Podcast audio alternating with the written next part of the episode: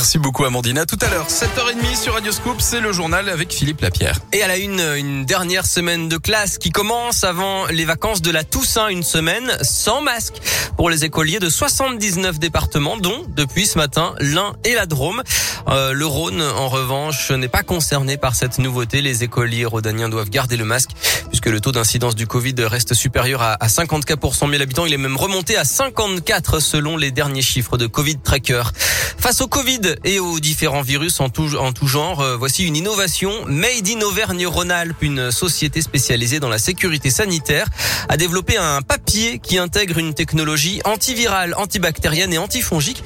Cette technologie, créée il y a 15 ans dans la région, dans un centre de recherche d'Aprieux en Isère, servait à l'origine pour les billets de banque. 10 milliards de billets composés de ce virucide sont en circulation.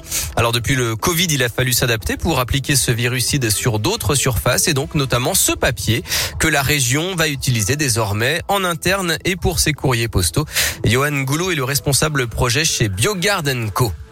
Nous avons mené quelques études afin de savoir quelles sont les nouvelles habitudes qui ont été prises par le public sur, par exemple, la réception d'un colis, sur les achats dans les supermarchés. Est-ce qu'ils touchent les produits? Est-ce qu'ils sont inquiets du fait que le virus peut se retrouver sur la surface d'un packaging? Il s'avère qu'un grand nombre de ce public est inquiet et on s'est dit c'est une bonne idée d'ouvrir et d'appliquer cette technologie en dehors du billet de banque, et nous adaptons en fait nos formulations pour obtenir donc les triples performances antifongique, antibactérienne et antivirale. Et la charge virale de cette papeterie serait 100 fois moins élevée que celle du papier sans la technologie.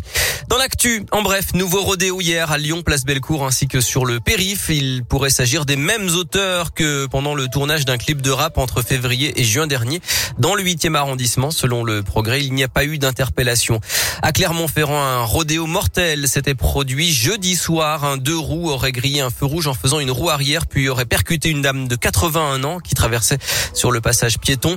Le pilote a pris la fuite avant finalement de se rendre quelques heures après le drame selon La Montagne. Il a été mis en examen, tout comme le pilote présumé d'un autre deux roues qui l'accompagnait. Une grève au lycée professionnel Marc Seguin à Vénissieux. Les incidents se multiplient depuis la rentrée selon la CGT. Des déclenchements d'alarmes, des dégradations, des menaces, des bagarres, des jets de projectiles. Le syndicat demande plus de personnel. En sport et en rugby, l'exploit du Loup qui a battu le Stade toulousain hier soir à Gerland 25-19. Toulouse, champion de France et champion d'Europe en titre, n'avait pas perdu un seul match depuis le début de la saison. Lyon est troisième. En basket, après avoir subi sa première défaite en Euroleague, Villeurbanne a perdu aussi pour la première fois de la saison en championnat. C'était hier à Strasbourg, 82-74, malgré les retours d'Antoine Dio et de David Laïti. L'Asvel, après 4 journées, est première ex-aequo avec 5 autres équipes. En foot, la D1 féminine, 6e victoire en 6 matchs pour l'Olympique lyonnais qui a battu Montpellier 5-0 hier. Les Lyonnaises leaders ex-aequo avec le Paris Saint-Germain avant le choc entre ces deux équipes le 13 novembre prochain. Et puis en Ligue 1, la belle remontée de l'OL qui passe à la 6e place après sa victoire contre Monaco samedi 2-0. Les Lyonnais ne sont qu'à 3 points de la 2e place occupée par Lens.